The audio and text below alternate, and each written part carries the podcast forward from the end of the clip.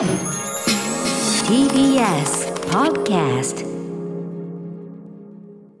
時刻は8時になりました。2月24日金曜日生放送でお送りしているアフターシックスジャンクション。ラジオでお聞きの方そしてラジコでお聞きの方もこんばんは。こんばんは。金曜パートナー TBS アナウンサー山本貴明です。今夜は歌丸さんも最後までいらっしゃいます。アイアン歌丸アイアンマンって書いてあるんだもん。台本にあるんだもん。エン多分エンドゲームを見,、ね、見すぎている箕輪田君がつい書いてしまったんだと思います。アベンジャーズですはい。皆さんは私もプロデューサー、僕も昨日見直したからよくわかるよ。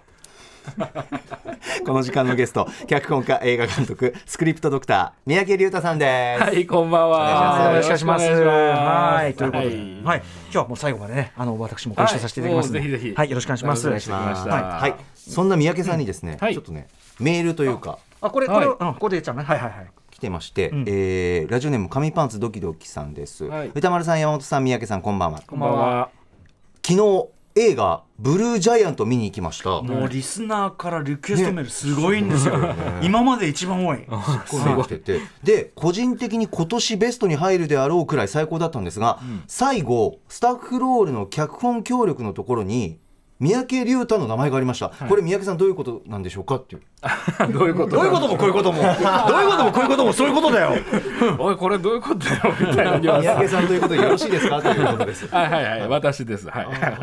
同一人物ですか？ってことですかね。はい、私です。はい。脚本協力という形でじゃあ何か、えー、とそうですね、あのまあもともとはそのもうコロナの前ですかね、うんうん。結構前に最初、東宝のプロデューサーさんから連絡があって、うんうん。えっと、スクリプトドクターとして、はい。えー最初入って、うん。でまああのなかなかねこう元の原作も尺もありますし、だけど、まあ、2時間の映画にするっていうプランはもう企画の眼差しとしてはもう決まっていたことなので,、でまあ、誰がどうっていうことじゃなくてこう複合的な理由で結構いろいろ難しい状態になっていて、まあ、呼ばれたという感じですね。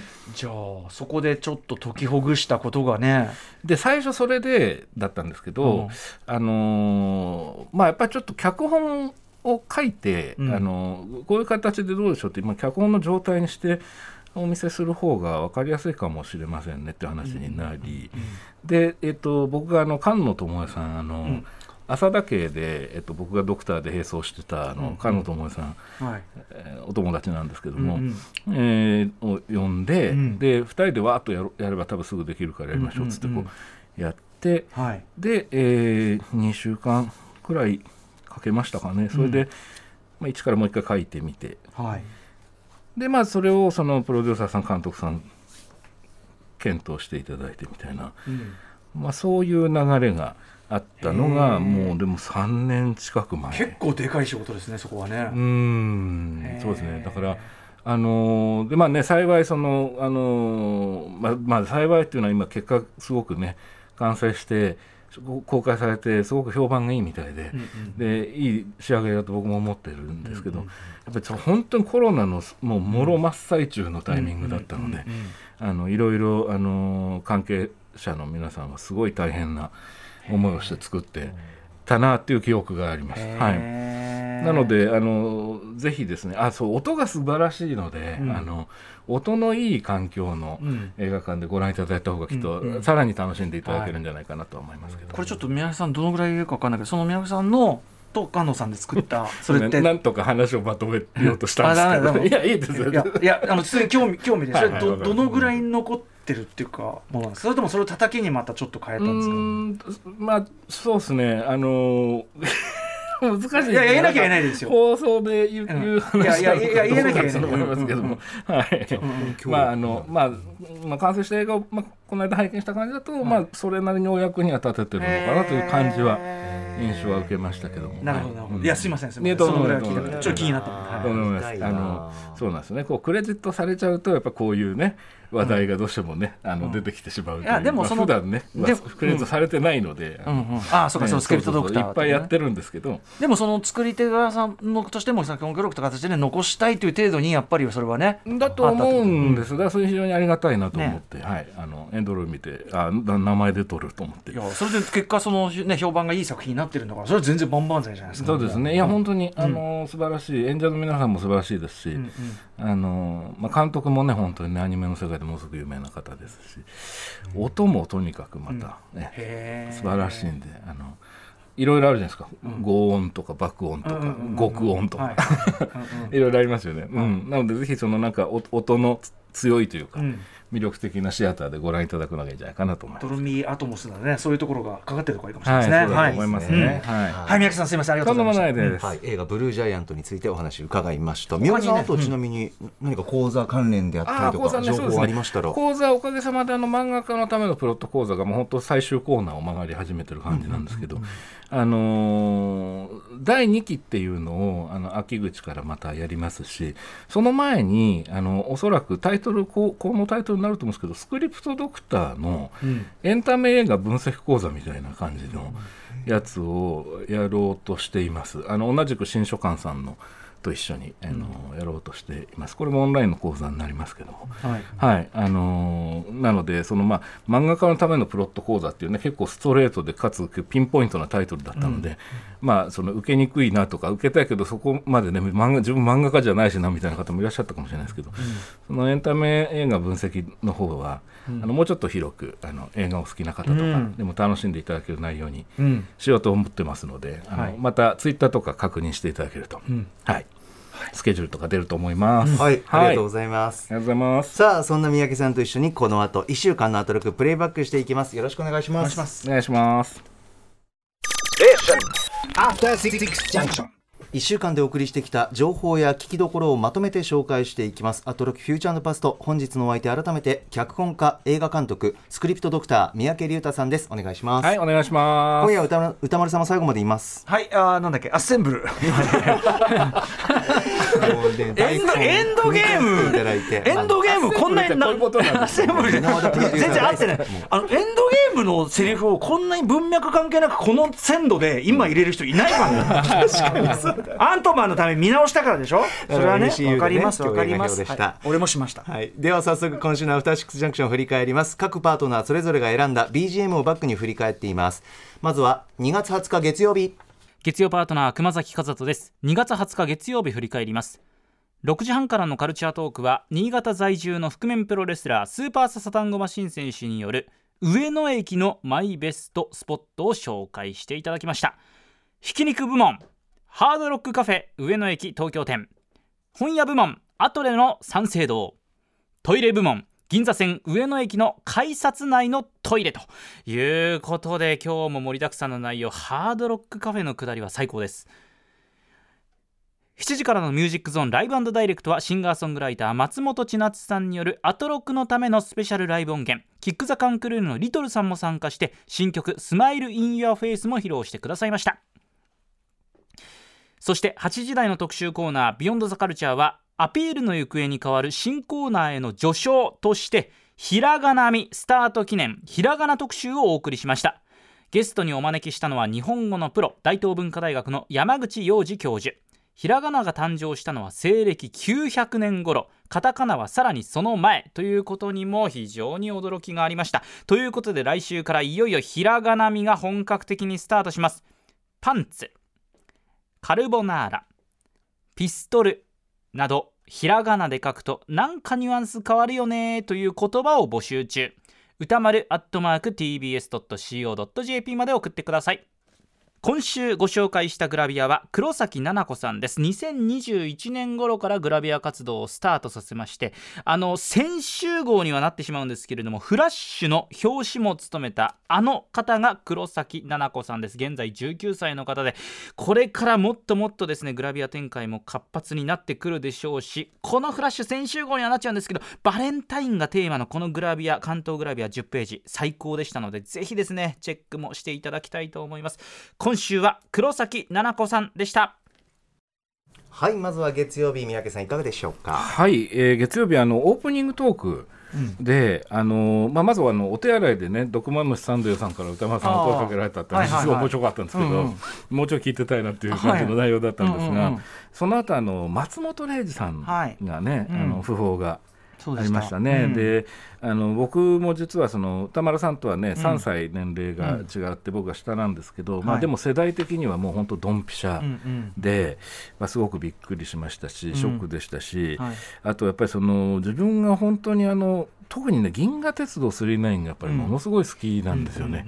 うん。なのであのちょっとねそのなんでしょうか一人追悼上映じゃないんですけどね、うんうんうん。家でブルーレイ見たりとかして、ううん。んってしてましたけどね。うん。はい、いやーそうよね。でも本当になんていうかなすごい一時期は頭の中を全部支配されてました。あ俺も。わかりま39うん。本当に、わかりまもすその感じすごいものすごいねだって、うん。あのハーロックの子供にはでかすぎるんですけど、はいはい。ハーロックのバックルを買ってもらった。すごいことです。売ってて。ベルトの。鉄の、はいはい子供にはどう考えてもでかいんですけど どうしてもそのあの世界、うんうん。なんかあの世界にずっといたいっていうか。あすごいわかりますね、ん。あのそれこそその最近がねその MCU とかでも流行ってるそのユニバはい。ース的な考え方ですよね,、ですね。でそれ松本さんの世界のいろんなキャラクターがこうクロスオーバーするっていうのも、あの時代でもやられてて、うんうんでしかもその90年代に入ってからさらにあの設定がいろいろあのオフィシャルに変更になってさらにそのなんていうんですか、うんうん。ユニバースの度合いが上がってるんですよね、今ね。そのメーテルのお母さんが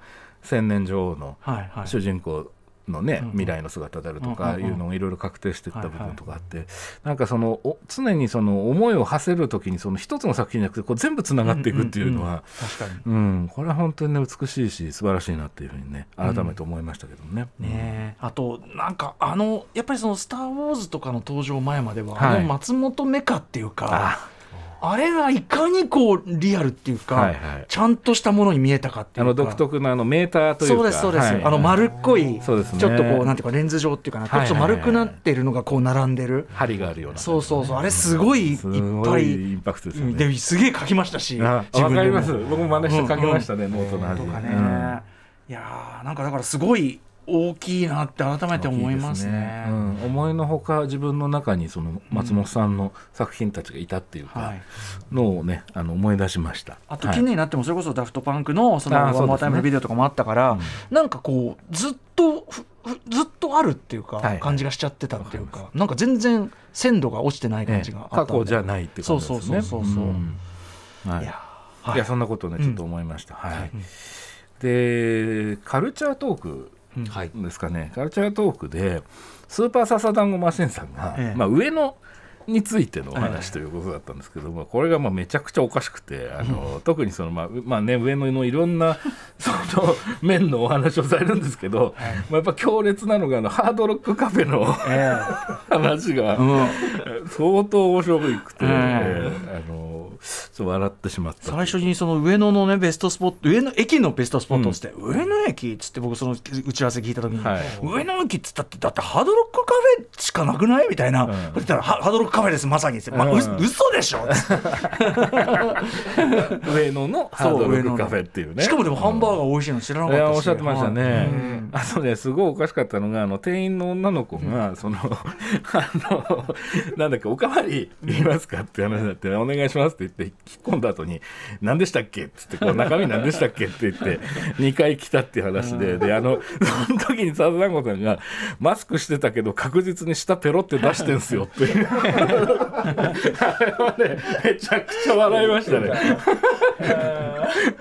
そうそう。目線というか捉え方面白いなんかそのハードロックカフェの雰囲気がつったねあのレッチリ来てんのに別にレッチリかかんないんですよかかんないみたいな。なんかその上の店のなんかなんかテンションが伝わってくる話な。んだそうなんですよ、なんかすごくその気さくな雰囲気っていうんですかね、そのあとこういうこともおっしゃってましたね、その学校だったら話しかけられないロックな子がっていうようにおっしゃってたんで、そう、すごくいい、なんかそのアメリカの青春もの、それこそジョン・ヒューズとかの一場面見てるような感じでね、ちょっと面白かったですよね。ねえでも都内も都内っていうか日本もあとね六本木とここしかないってそうなんだっていうね。そうなんですね、うん。いやちょっと行ってみたいなと思いました、はいで8時台に「ビヨンドザカルチャーひらがなみ特集ですね、はい、メールいただいております、えーこちらラジオネーム NSTRD さんです、えー私はひらがなとカタカナ漢字の使い分けを普段無意識のうちにしていました、ん。ところが今回の特集ではひらがなは柔らかい表現でカタカナはやや客観的な表現といううん。なんとなく使っていたことをゲストの山口さんの説明により言語化されて認識できえ興味深く拝聴していました、ひらがなの歴史について女性が多く使っていることは知っていましたが、西暦900年頃に、えー、唐王朝の衰退によりととうね。あ、うん。あと唐ですね。唐。失礼しました、唐王朝の衰退により日本独特の表現を使おうという機運が高まったこと。そしてカタカナの歴史は漢字をお簡略化したメモとして登場し、ひらがなよりも古いことには驚きました、ね。えー同じ発音でもひらがなとカタカナで響き方が違ってくるのには意味があったのかと私にとっては思わぬ発見があったのでした、ということです。いやー面白かったですね、この特集は。でその、まあ、山口さんその大東文化大学の教授さんでもいらっしゃってということもあるんでしょうけどもあの本当に授業を聞いてるような楽しさがありました、決して堅苦しくなく、おそらくもっとディープであの深いところのお話っていうのもいっぱいあるんだと思うんですけども、あの興味を持たせてくれるっていうんでしょうか、まあ、すごいねそのその後自分でも調べたくなっちゃうような楽しさがすごいありました。で同時にまあそのこれ今回の特集はそのひらがなみっていう新しく始まるコーナーのある種のね前段でもあったわけで、じゃあひらがなみってどういうコーナーになっていくのかなっていうのの、ある種のサンプル版みたいな感じのもう後半あったりしたんですよ。ね、そこも面白かったし自分だったらどういう言葉を選ぶだろうみたいなことも考えて、だから知識としてお話を伺うだけじゃなくてなんかこうなんて言うんでしょう、こう往復があるような感じっていうんでしょうか、双方向な感じの面白さを覚えました。で僕それで言うと、あの山本さんにぜひお伺いしたかったんですけど、ええ。まあ、今回はその字字で書いた状態をはい。主にお話しされてたと思うんですけど、ええええそのアナウンサーとしてその原稿がね例えばいわゆる漢字じゃなくて開いてある時とか、はいはい。あのひらがなで原稿がある単語とかっていう時って、え。やっぱそんな心持ち変わったりとかっていうのはあったりするんですかね？あーでも確かにナレーションとかまあニュースはさすがにないんですけど、うん。ナレーションで柔らかいネタとか、うん。そのあのーなんですかグルメとか、うん。なんかそういうネタの時になんかこう例えばなんだろうな語尾とかにディレクターの意図が分かるんですよ、そのひらがなにあえてしてるとか、うん。カタカナにあえてしてるっていうのはすごく伝わってて、うん。なんか例えば「なんとかです」一つとっても、うん。うん、なんとかですってひらがなで書いてあるのと、カタカナでなんとかですってうん。カタカナで書いてあるのだと、受け取るメッセージが違うっていうか、なんかそのひ表記だけで、あの、読み手の方に、んあの、この漢字で言ってください、わかりますよねっていうメッセージをもらってる気がする。うんうんうん。た僕今パッとだから、はい。例えばねかわいそうな像、オールひらがなのかわいそうな像。はい。かかた結構漢字にしたかわいそうな像、はい。でかわいそうなと像をカタカナにしたかわいそうな像、そうああ、カタカナ。これ読み方変わります？はあ、変わりますね。ね。変わるよね。えっと、ひらがなの方だと、これはやっぱりオリジナルのね、うん。そうですね。あのあなた。も朗読されたかわいそうな像、もうだから、なんて言うんだろうな。そのひらがなだと、ううん。ん、なんだろう、こう、ちょっと丸みと柔らかさはやっぱり出ますよね。あとなんか心情？温かみっていうかうん。かわいそうですね。かわい。そうだかわいそうですね。で漢字にするとやっぱりこうなんかなんていうの？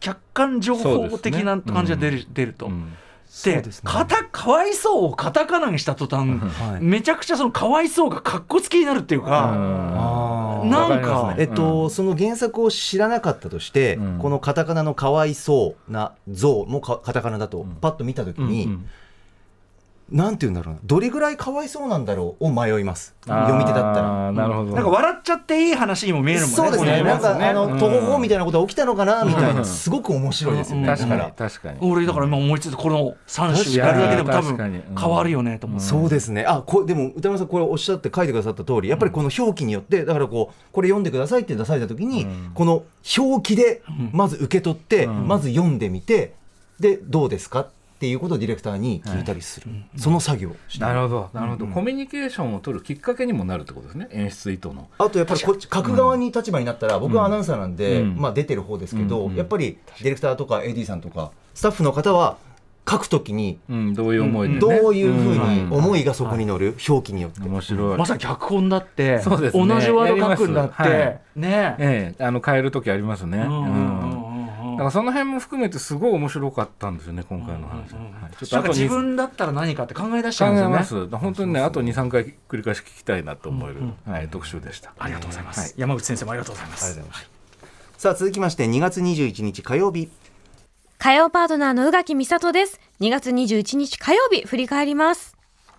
6時半からのカルチャートークはアニメソング評論家音楽プロデューサーの富田明宏さんに YouTube や TikTok アニメからテレビ CM まで次々に音楽シーンを横断している音楽プロジェクトメゾンデについてお話を伺いました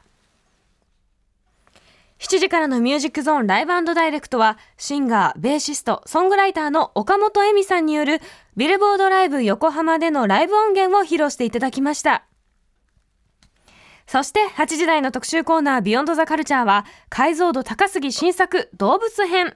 動物が主人公の海外アニメ映画にほぼ外れなし。なので動物マニアから見ても本当にすごい作品教えるよの巻。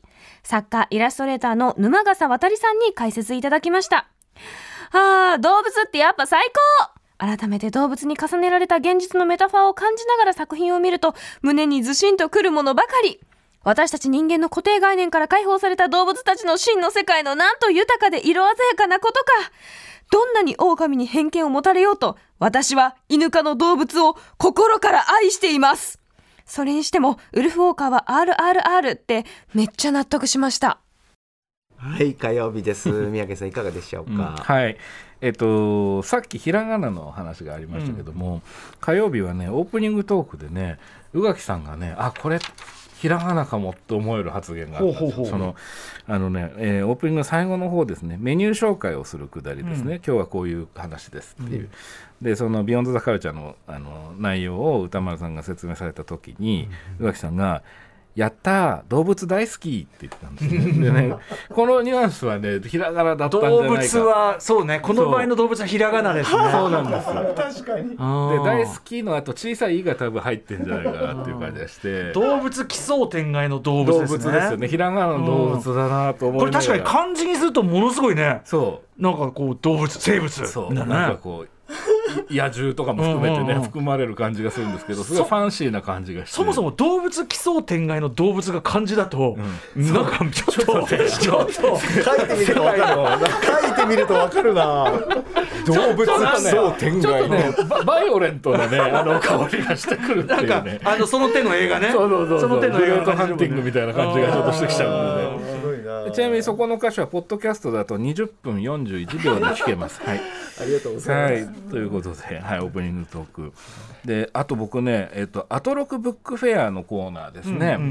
あのー渋谷の、はいえー大聖堂さんですね、渋谷に行くと必ず目に入るスクランブル交差点の先にある、大聖堂さん山本さんでよろしかったですかね。はい山本亮さんですねはいはい、はいからのお電話で。でそのまあ、最近、うないさんがねお店に行かれたなんて話もありましたけど、まあ、オーラがすごかったなんていうね話もありねましたけど。本人は全くちょっとそんな、はい。そんなふうそんな接客じゃなかったって言ってました。け どそれ面白いですね。そうそう。で、まあ、今そのいろんなところでいろんな本屋さんでアトロクブックフェアの輪がどんどん広がってるって話ででこれすごいやっぱ面白いなと思うんですよね。でそのお店の個性お店の方の個性であったり捉え方であったり並べ方であったりっていうようなそういうのの片鱗が伺えるのがこのコーナー面白いと思ってるんですけど、まあ、今回はその山本さんが店の空気に本をなじませながら陳列するって発言があってこれは僕すっごい面白いなと思いましたね。うんそのいきなりボーンとこうシステマチックに並べるのではなくて大聖堂さんの空気大聖堂さんのエリアが持っているな、何かですよね、うん。フレーバーとか、うん、これすごい面白いと思いました。うん。あとおお友達この子との隣だったらすごくあなた輝くんじゃない？みたいなのを見つけて居場所をね。居場所ですよね。ねうん。うんそう本当そうですね。だからその置き場所っていうものについてちょっとまた考えさせられるというか。居場所によって人間もしかりでさ、ええ。隣にいる人当そうですね。によって輝いたり、埋もれちゃったりね。全然ある話ですもんね。ありますありますありますね。反射だったり対比だったり、あの自分の中の気持ちもあるし周りからの見え方もあるし、いろいろですよね、でその辺の話が、まあ、すごく面白かったのとあと山本さんからこの本屋さんの店員さん同士のつながりの話っていうのも出てくるんですよね、中井のその伊能書店伊能さんのお話とか、あとそのメールで紹介されたあの広島の方の経文ですよね、とかっていうようなつながりもあるっていうお話とかもすでで逆にその方たちに教えていただいて、アトロックブックフェアにつながったみたいな話とかも面白かったし、あとその、えー富山薫さんの「息が詰まるようなこの場所で」っていう本が、宇垣さんの「人には人の地獄がある」にインスパイアされて書かれてるっていうような話とか、これもすごく面白かった。ツイッター。文学でねそうですね、はい。うんそう。いやなんかねそう本屋さんに行くときにやっぱりどうしてもその大きな、ね、お店とかねチェーンとかになってある程度システマチックに置かれてたりするのかもしれないですけど、一軒一軒のやっぱりそのポップとかが仮になくても、はい。やっぱりそういうところにみ目を向けていくっていうのも面白いのかなというとかね、はい、しかも大聖堂さんってあの渋谷のあそこにずっとあるうん。町の本屋さんの、もうあ渋谷版のそうそう本当そうですよね。ねえなんかすごいことだなと思って。ね、ううん。ん。いや面白いなと思って聞いてました、ありがとうございます、で8時動物大好き 動物です。ははいい、ありがとうございます。えーメールいただいております。ラジオネームぬまんさん。えー今週良かったのは火曜日、えー8時台の動物が主人公の海外アニメ映画特集でした。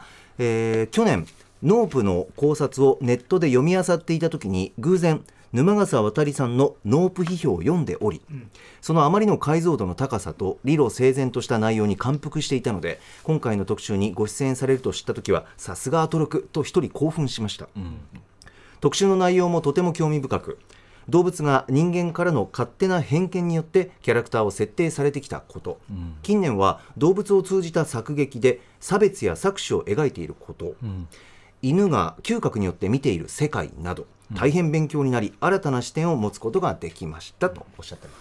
面白かったですね。ものすごく面白かったですね、であのー僕もその沼笠さんのあの本何度かあの拝読してるんですけども、その文章で書かれている時の沼笠さんのその理路整然とした感じっていうのと、実際にここであの熱量を持って語ってらっしゃる沼笠さんの魅力っていうのがまたその何ていうんですか微妙な違いもあったりとかして、そこがまた今回はあのすごくねなんつったらいいんだろうなこうリアルに伝わってくる感じがありました、はい。うん、愛もそうだし、いろんなことですね。思いの強さもそう本当にそう思っている人がいてる。本当そうなんですよ、うんでやっぱそれってラジオって本当伝わるんだなっていうのをね、あの思って聞いてましたね。うんであとその面白いなと思ったのはそのウルフ・ウォーカーっていう作品の話の流れだったと思うんですけども、歌丸さんがあの「ダイアログ・イン・ザ・ダーク」っていうあのイベントありますね、はいはい真っ暗な中のね、はい。であれをその違う世界の感じ取り方の訓練になっているんだっていうような発言があって、これはねあの実はその今回動物モチーフの話でしたけど、まあ、実はこの番組にずっと通底してるテーマでもありますよね、うん特に特に通底してるっていう印象があったので、はい。あの考えさせられましたね。解像度高すぎ新作ってこのシリーズ自体がまずそういうことですよね。ですよね。自分たちは普段感知してないうん。とこをキャッチしてる、あの人の世界の目をちょっと借りて世界を見ようみたいな、なんかそういうとこでもあるから。うんはい。他の人にどう見えてるんだろう。その人が喜びとかね楽しみとかを持って見ているものっていうの少しでもちょっとその人の目線に入ると、うん。あの楽しめることもすごく増えるかもしれない。です、逆に言うと悲しんでるところに目線を向けると、あの悲しみの気持ちっていうものに近づくことができるかもしれないとかっていうことも含まれた話だと思うんですよね。でそれがやっぱり動物っていうその抽象化されたあのキャラクターで描くことで実は普通のあの実写のヒューマンドラマよりも深いところにエンタメという形で入っていけるっていう可能性ですよね。これは本当面白いなと思いましたね。はい。はい。うん、伺ってて、うん。あのひ比喩っていうか偶話だからねね言えることっていっぱいあるし。ありますね。ね、まさにね、うんそのバッドガイズの話も出てきたけど、これやっぱ実際のその人種ステレオタイプを、うん。まず一旦その人種がやるとか、それ自体がちょっとどうなんだってことになっちゃうからみたいな。そうですね。いや、さっきの漢字のかわいそうな像になる。ってしまう部分もあると思うだからやっぱり一回ひそれこそひらがなにするじゃないんですけども、それにも通じるかなと思ってあと僕日本の動物のアニメで、個人的にすごい好きなのがあって、うんうん。今回海外の作品が中心だったんですけど、手塚治虫さんって昔結構アニメ作品が動物に置き換えられてるものは結構あるんですよね。ワンワン中心蔵とかこれ1963年だと思うんですけど、はい。あと新宝島、うんうん。うんこれもキャラクターを全部動物に変えたりとかしてて、はい。まあでもだから伝わってくるものとかってやっぱあると思うんで、やっぱあのディズニーイズムのね。ね継承でもあるでしょうしね。バンビからの流れだとは思いますけども、やっぱでもそのその後もねすごいしさましみじみやっぱりそのなんか動物を、はい。のスケッチから始める基礎訓練みたいなものの有無って結構大きいんだろうなって話を。そうでしょうね。うん、そうそう、ん。で多分アメリあの欧米は絶対それやらされてるはずっていんうんううん話、うんうんアニメーターとかその絵を描く人は、うんそうそう。そうみたいな、それ自体が世界の捉え方ですもんね。そうそうそう。まさにまさに、うん。はい、うんはいということですごく面白く聞きました、ありがとうございました、さあ続きましては2月22日水曜日水曜パートナー日々真央子です。2月22日水曜日振り返ります。6時台のカルチャートークはプチカシマさんとダースレーダーさん登場。お二人が監督、そして出演している現在公開中のドキュメンタリー映画劇場版選挙なんですについてお話を伺いました。私も選挙特番に携わるものとしてものすごくま共感や気づきがあった作品でした。ぜひ多くの方に見ていただきたいです。7時からのミュージックゾーンライブダイレクトは昨年11月に3年ぶりとなるアルバム縁をリリースした新潟を拠点にするアイドルグループリューティスト登場。4人でアトロクのご出演おそらく最後だったと思います。引き続きツアーも応援しています。タイムフリーでこの放送も聞いてください。そして8時からの特集コーナービヨンドザカルチャーは月に一度のお楽しみ月刊シマオアワー2月号作業用にいかがミニマルフリートーク特集。さして盛り上がるわけでもなく、とはいえ盛り上がらないわけでもない、毒にも薬にもならない作業用 BGM のようなフリートークお送りしました。なんやかんや7個ぐらいのテーマでお話ししましたね。中でも一番好きなテーマは、美味しそうな匂いでした。振り返りもミニマルで終了です。水曜日でした。疲れてる。疲れてる。ゆうさんいつもね、それをもう終わった時点で、もうあの出し切ってるのよね。そうですそうそう疲れてるちょっと。常に全力を出している。今ちょっと油断してたんであのオチがあってびっくりしました、さあということで水曜日三宅さんいかがでしたか？はい、えー、と水曜日オープニングトークですね、あの他局の番組ですけども「タモリクラブ」が終了になるっていうニュースについてのお話ですね。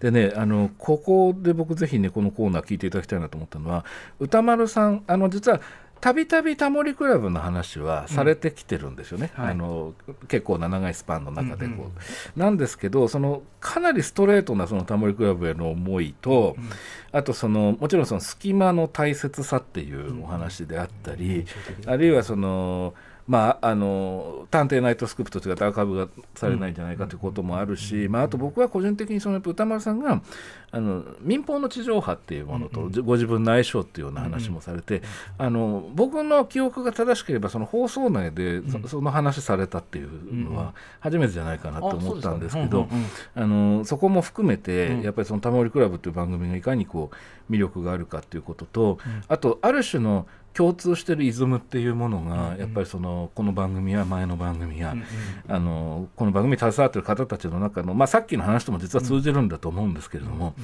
あの流れてるんだよねっていうことを、うん改めてちょっと僕感じたんですね。なのですごくこう楽しい話ですけど熱量のある話というのがオープニングで。ご本人を前に言うのもあれですけど、聞かせていただいたなっていう感じの印象です。はい。ねいやでもあの本当に偽らざると言いましょうか、本当に。あの精神的ロールモデルな人番組は間違いないんで本当に。うん。なのでね。いやーもうそのことを思い出すとちょっとなんか本当にうわあもうって感じになる感じですねなんかあのーそれはもちろんいつかはうん。全てのものはあのね終わるわけですけども終わらないんじゃないかって気がしてたんですぎね。ぎぎぎさせる何かでもあるしあと、うん。まあ、中でも言いましたけどいや今今だからこれがあるのが大事なんじゃんっていう。や全くそこも含めてですね、はい。その辺のお話なんですよね今回のオープニングトーク、そこがすごく僕は、結構本質論というか、ずっとでそれはこの番組の哲学にも通じているという、今やってるこの番組の哲学にも通じてる部分だと思ったし、はい。そう。でおうん、まあ、終わらない、まあ、つ常にこうつけたらやってるみたいな、あのところにこちらもやっぱりどうしても期待もしちゃってるし、うん。何かそういうイズムを逆に言うと継承していかなきゃいけないのかもしれないし、そのあれだけ長い期間僕も本当にねすごいあのローティンぐらいから見てましたから、うんうんうん。もちろん、うん、とかねいろんなこと考えましたね。そうね。いやいやいや。ぜひちょっとオープニングトーク聞いてみてください、皆さん、さあそして三宅さんいかがでしょうえっと、これ多分シアター151の後だったと思うんですけど、あの日比さんが、うん。あのついにそのこの番組で確立されたあのいわゆるのんべえキャラを、えーあのテレビで 炸裂させるっていうはい、こと。を宵の日回りのやつですね。そうなんですね。4月1日回りの。ええうん。でまあ、いわゆる BSTBS、女酒場放浪記あの待望のあの、ソロ出演みたいはない。感じですね、それが決まったって話で。これはちょっとその アトロクリスナーとしてはもう,、うん。もうみんなでこれはやばい。オンエアを見て盛り上げないといかんよねっていうね、特にね3月31のその女酒場放浪記のその3月31要するに0時手前、はい。11時から0時のやつもそうだし、やっぱその1日の翌日です翌日の1日宵の日当日のタマさんも共演しての生飲み生生飲み,、放送、うん。これが俺 BSTBS 攻めんなといや思って。本当そうですよね。いや本当に MX ぐらいしか普通はね、いやじゃあ MX ならいいのかって話もあるんだけど。ちょっとねあと MX か、まあ、僕この番組ですよね、はい。まあ、以前ちょっとねコンバットレックとええ。日本酒飲みまくって本当に番組終わりに僕が完全にろれつが回ってないっていう事件がありました。ウィークエンドシャッフル時代に。ありましたね。うんえー、どうなるんでもだろう。それぐらいよ。だから BSTBS はやるないやちょっとだからそういうスリリングな面白さも楽しみで、でその311日っていうこう2連チャンで行くっていうのがまた面白いなっていう。本当なんかそうね連チャンで飲んでる感じ。そうそうそうそう。あとたタマさんと日比さんのね、うん。正式共演がこれ。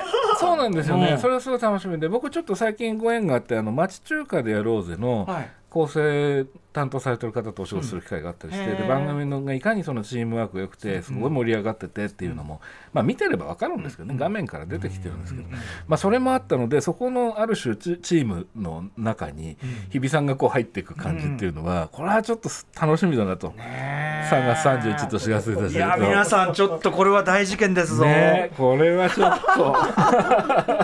めちゃくちゃ楽しみ。ねね本当リアルタイムで見たいって本当に思いましたね。ぜひ皆さんチェックしてみてください、はい、っていうお話ですね。あとやっぱり8時ビヨンドザカルチャー島ははミニマルフリートークですよね。はい、えーメールいただいております。ラジオネームつかささんです。やっぱり今月も癖が強かった島尾アワー島尾さん曰く作業用 BGM にも適した。聞こえているけど気に止まらないトーク。えーしかし実際に聞いてみるとしっかり気に留まるトークばかりで作業するにはなかなかに、えー気になる雰囲気でした。序盤のキレートレモン、えー宇宙人の存在あたりまではまあ無難な感じかなと思ったものの1分間英語タイムではバリバリ日本語を使う歌丸さんと片言の島尾さんに突っ込みたくなり地名しりとりではどんな地名があるかひたすら考えまくる、えーさらに透明人間云々など意外にも話題の深掘りが進みついつい聞き入ってしまいました。いくらありきたりな話題であっても話を広げるのが上手い人たちがいるいるとどこまでも広がる、ミニマルトークは実はかなり高度なテクニックであると感じました。と いうメッセージいただいてますけども。うわー面白かった。今そうか俺今聞いてそうか、そんなだったなって今、今思い出しましたよね、あの時系列みたいなものの意識がどどこか飛んでくるんですよね。そうですね。何が前で何が後だったそうそうかみたいなそうだから覚えられないんだ。そうだ。混濁した意識みたいので聞いてる感じがね。そうだそうだそうだ面白くて。それだ。そう、でも今ねメールにもね、ありましたけども英語に途中でなるくだりっていうのがあって、ええ。まあこれ相当面白かったですね、とにかく英語でしか喋っちゃいけないっていう時間が1分間ね。1分間っていうね。そうあれもいやそれさだからさ島尾さんが英語勉強してるからでやったのにさ、自分の話しろよって言うのにさ「歌丸?」かなんかって「ダメだよ俺に聞くなよ」みたいな。でまたねこれ僕はもともとそのブロークンでしか喋れないんだけど、はい。やっぱ最近その海外旅行も行ってないし、うんうんうんあのえその外国のそのえ英語圏の友達も日本来てないから、そうするとやっぱめっちゃしゃ出なくなってて、思ったより、だからあやばみたいな、うんその感じも味わいました。面白いですね。筋トレじゃないけど、うんそうそう馴染んでないってことですね。そうなんですよ。反応がね。そうなんですよ、うん。逆もまたしんなりで、はい。そのだからあの英語圏で日本語も一応喋れたチームの日本語超下手になってんなお前みたいな。そういうのもあったりして、お互いお互い。いや面白いですよ本当にね本当に。こう反射神経みたいなのが、ね、そうそうそうそうそう。あるんだと思う。あと途中でその透明人間の話っていうくだりが、えいや本当めちゃくちゃおかしくてその その、まあ、ルール付けが結構細かくなってたりして途中でじゃあどこまでを透明人間とすんのかみたいな。これはねやっぱ私ねその、この間のねあの前に1位にした、はい。一番新しい透明人間映画の、はいはいあの時に透明人間については考え抜いたんです。だからうん私はもうその透明人間についてはロジックが豊富にあるなるほどそうなのでその島尾さんが「いやなんか壁は行きたい」みたいなこと言ったらいや壁って言うけどじゃあそれできるんなら」みたいな、じゃあなんでこのね、9階にいられるんだよみたいな、ね物理法則に反してるじゃないかとかねそういうことであと裸足で表出たくねえとかそういう。怪我しちゃったりそう裸系は嫌だっていうね。でそれでどうするのかなと思ったら概念化しようっていう。もうもうじゃあ概念で。そこかと。概念で行こう。でもさ概念で行こうっつったら島尾さんが、それは死んでるみたいだから嫌だって言い出して。やだってねうん島田さんなりのねこだわりの線引きがあってね、何なんだろうこの話と思って。何を聞いてるんだろうみたいな。いや本当にねもうゆるい時間楽しい時間なんでこれはもうぜひ聞いていただきたいですよね、うん寝る前とか聞くと最高かもしれない。ですね本当かなさあ続きましては2月23日木曜日です。木曜パートナーうなえりさです。2月23日木曜日振り返ります。6時台カルチャートークは番組ではクトゥルー神話からロード・オブ・ザ・リングまで様々な企画でお世話になっている翻訳家の森瀬亮さんが登場。今回はいろいろな物語世界にマッチするバットマンというテーマでいろんな作品をご紹介していただきました。私バットマンはですね映画のクリスチャン・ベール版のバットマンとロバート・パティンソン版のバットマンしか見たことなかったんですけどアメコミのバットマンって本当にいろんなものとコラボしてる作品がたくさんあるんですね。中でもバットマンが19世紀のロンドンで切り裂きジャックと戦う作品もあるとかこれはすごく面白そうというかそのロンドンの世界に陰鬱なロンドンの世界にバットマンが非常にマッチしそうだなと私も聞いていて思いました。そして7時からのミュージックゾーンライブダイレクトは4年4ヶ月ぶりにサードアルバムグッバイをリリースしたコンテンポラリーポップバンド東京塩麹が登場、えー昨年12月に行ったライブをアレンジしたスペシャルライブ音源を披露していただきました。そして8時からの特集コーナービヨンドザカルチャーは東西南北インドエンタメ最新ニュース。ということでインドエンタメに詳しい映画評論家ヒンディー音楽評論家のバフィー吉川さんに RRR やエンドロールの続きなどのヒットによってインド国内のエンタメにどんな変化があったのかなど伺っていきました。そもそもインド映画というけれどインドというのは地域によって文化も言語も全く違う。同じインド国内でも言葉は通じない。そういうことを踏まえた上でインドのエンタメインドカルチャーって語らなくてはいけないなとバフィーさんのお話を聞いていて思いました。私自身恥ずかしながらですねその辺りふわっとしていたので今回の特集を聞けばそもそもインドってどうなってるのというところから知ることができますので入門にもいいかと思います。ということで以上木曜日でした。はい木曜日宮城さんいかがでしたか？はい、えー木曜日オープニングトークで、ん。あのーこれまた素晴らしい告知の話があってそうでした。マイゲームマイライフが本になるっていう、ね。そうなんですよ。うんびっくりしました。すごいですね、ああの嬉しい、うん。ですよね。でえっとうん。4月13日木曜日はい。太田書意外と迫っってんな。ねあっという間日比さんが酒を飲んでほんの2週間以内の、そう考えると意外とすぐだぞ、ね、そうこれすごい楽しみだなと思ってでやっぱりそのしばらくあの番組を聞けなくなって結構時間が経ってる中であの、まあ、歌丸さんとうなぎさん、まあお二人ともおっしゃってましたけどもあの番組の魅力もちろんその僕はゲーム弱者なんでゲームの話は実は言うと細かい部分は分からないんですけども、そのゲストの方の印象がすごく気さくな感じに変わるっていうんですかね。そのね、うん、本当に、そうそう。あのなんかすごくぎぎゅっと身近な感じになる、はい。うん、あれは素晴らしいなってました、うん。同じゲームやってる人なんだとかあるいは違うゲームだけど、うん。あゲームやってる時はそういうこと考えてんだとか、うんそういう気持ちになってんだみたいなで、はい。歌間さんね加山雄三さんの話されてましたけども、はい。めちゃくちゃ面白かった。加山さんでさえもうなんか あああのダメな人ねっていうこの感じがやっぱね、いいんですよね。ですよね。うんなんか本当になんか今週だとそのそれこそひらがなのニュアンスじゃないんですけども、すごくこう丸くなっていくという感じっていうか、うん。うん、そういうような魅力があったのでそれを今度字で読める、文字で読めるってすごい楽しみ。で、しかもその実際にあの長く続いていたあの番組だからほんのまだ最初のごく一部ですよね、うん、まだまだたくさんいろんな方いらっしゃるとそう思うんで。なんですよ。うん、ぜひちょっとこれが好評ならね続刊もしたいですしあとあの番組もねあの折に触れね、あの復活も狙っておりますので、本当にね、あの関わった人はみんな復活したいと思ってるうん。番組なので、その温度感ははでもね、一リスナーとして聞いててもいつも感じてました、うん。はい、だからすごい楽しみ、い、いや、ありがとうございます。はい。えーあと,、えー、とカルチャートークで、うんあのバットマンの,、はいはい。あの話があったわけですね。でこれ僕すごい面白いなと思ったのはもう最近そのそれこそさっき松本零さんの話にもありましたけどユニバース的なと言いましょうか、っていうんで僕もちょうどこの間インターネットであの「ザ・フラッシュ」の予告編をはいはい。見て、うんうん。え嘘っていう マイケルキートンマイケル・キートンのバットマン出てきたと。まず先に、ままあ、予告うまくて先に車が映るんですよね、うんうんうん。あのえっていう、うんうんうんあのティム・バートン版の車が。映る、嘘でしょっていうね。で、まあ、そのその話も含めてバットマンが、まあ、いかにそのいろんなその物語世界をこうつなげるある機能も含めて持ってるかみたいな話でしたね、めちゃくちゃ面白かったですね。ねうん。日本に入ってきてないものとかなそうですね。もアイディアすごいのが一個ありましたよね、あのスーパーマンとの絡みのやつああそうね。だから、うん。あのだからねスーパーマンが面白いんですよねやっぱね、うん。スーパーマン、ね、そういうことですよね。要するにその、うん。スーパーマンって一個げちょっと間違うとめちゃくちゃやばいうん。存在だから、そうですよね。その危うさっていうかじゃあ元のスーパーマンがやばくないのかって問いにもなるし、そうですね。あのうん。まあ、だから例えばソ連に落ちて旧ソ連に落ちていたらってね、はい。レッドさんとかは、うん。これはねもう驚愕の結末なんですよ、うん。めちゃくちゃ面白いんですよ、うんレッドさんすごいおすすめしたいし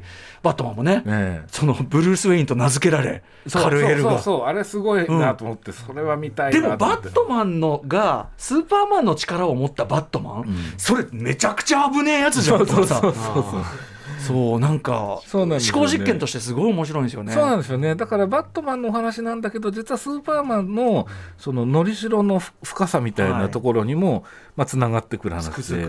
そうなんですよ。これめちゃめちゃ楽しみだなっていうのを思いましたね。あとさっきもうなぎさんも言ってたけどやっぱり例えばその切り裂きジャックの時代19世紀末ロンドン、はいはい。はい合うでしょうねみたいな、うんバットマン by Gaslight、ね。僕もともとねあのバットマンコミック読んでなくて、うん。そのフィギュアが出てて、はい。めちゃくちゃそれの出来がかっこよくて、うんであこういうのがあバスラなんかバスラってそういうことかみたいな感じで、それで興味持ったの。まあ、マイクにニオラってあのヘルボーイとか書いてる人だからね、あのやっぱそういうとこ間違いない感じですよね。ちょっとね読みたい見たいがいっぱいっていう感じの内容でしたね。森瀬さんがやっぱさすがでございます、ね。はいいや本当に今今度訳すザ・カルトもやばそうなんで。ね、うん。うんあとはあれですね8時代インドのエンタメの話ですね、おなじみのこれも面白かったですね、バフィーさんの話でね、うんうん。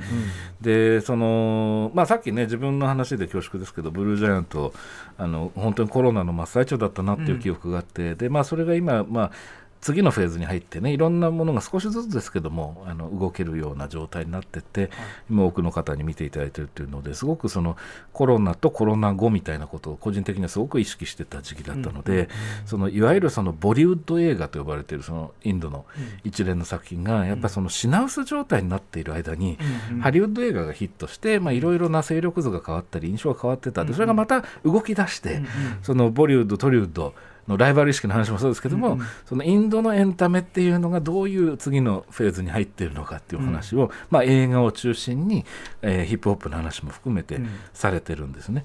でこれはやっぱりなかなか他で聞けないお話もいっぱいあると思いますし、情報としてまずすごく面白かったし、あとそのインドでもユニバース化をやろうっていう動きがあるっていうお話とかね。そうね。うん、いやそれ楽しみだなとしかもインドのいろんなでね神様いっぱいいますから。そうなんですよね。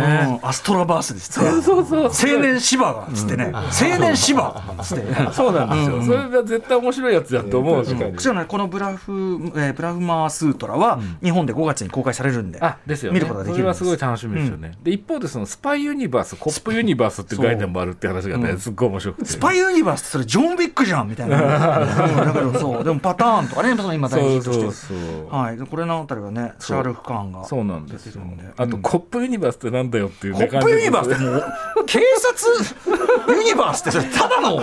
警察それただの。警察です警察じゃねえ。それは警察それは警察。それは警察。全国にいろんな警察がいる。上田でいるそりゃそうだっていうね話でね、うん。警視庁24時みたいな感じなのかなと思って言ってましたけど、でもやっぱりひょっとしたらあれかもね。その警察っていうのの置き方もインド国内と我々の感覚ちょっと違うのかもしれないですけどね。そうです。だから今思い描いてるものとはまた全然違う角度のものかもしれないっていう楽しみもやっぱりあって、そういうちょっとある種のミステリアスさみたいなものも楽しみだな、ねまだまだそのやっぱちょんと分かりきれてないからねそのインドそうなんですね。っていうのねそうなんですよね。我々にとっては面白いですねね。うん、そうなんですよね。そうなんだみたいなのがね。はい今後も楽しみな、はい、あとごめんなさい、最後に1個だけいいですか、短いやつ、あのこれ、フリートークの部分なんで、多分ポッドキャストに残んないと思うんですけど、ええ。あのリスナーさんのメールにこお答えする形でだったと思うんですが、うないさんが京浜急行の車内アナウンスっていうのを再現する瞬間があるんですけど、え。あのダーシャリアスっていう、あのダーシャリアス。ダーシャリアス。ドアが閉まりますですねダーシャリアスっていうダーシャリアス。っていう、あるあるうんこれはねひっくり返って笑ったあそれ喋ってですね。それをねその振った瞬間にやっぱねあのやっぱゼロ距離ジャンプのうない、ええその振った瞬間にやったんですよ。ええー、みたいなのがないのね。ダーシャリアスですよね。ダーシャリアス。みたいな感じで。ダーシャリアスでよですよねじゃないんだよと思いながら聞いて。めちゃくちゃ面白い当たり前のように。ああああそあそれそれならダーシャリアスですね、皆さんもご承知とは思いますがぐらいの勢いで。そうだな。えめちゃくちゃ面白かった。これじゃあラジコタイムフリーの方がいいですね。そうですね。そうですね。ねこれフリートーク部分なので。ははい。ありがとうございます。さあということで各コーナーラジコのタイムフリー機能スマホアプリラジオクラウド各配信プラットフォームのポッドキャストなどでお楽しみいただけます。さあこの後は来週1週間のアトロクの予定まとめてお知らせします。では来週1週間のアフターシックスジャンクションの予定一気にお知らせします。まずは27日月曜日6時半は雑誌ブブカの歌丸さんの連載マブロン最新号で紹介しているアイドル的ソングを白夜書房森田修一さんと聞いていきます。7時はシンガーソングライターの安田レイさん初登場。8時はシリーズ最新作マジック・マイクラストダンス公開記念。スティーブン・ソダーバーグ監督ラジオ独占インタビュー by 村山章。28日火曜日6時半は声優エッセイストの池澤春菜さんがおすすめの小説を紹介。7時はオーセンティックスカバンドザ・スカモッツ初登場。8時は音楽ジャーナリスト高橋芳朗さんによる月一音楽企画月刊ミュージックコメンタリー2月号。3月1日水曜日。6時半のゲストは芸人で絵本作家広田明さん。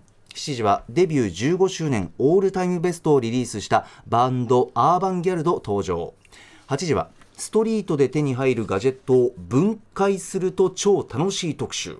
ゲストは電子工作ユニットギャルデンの京子さんと世界各地の電気街を巡る大の分解好き鈴木亮太さん、えー3月2日木曜日。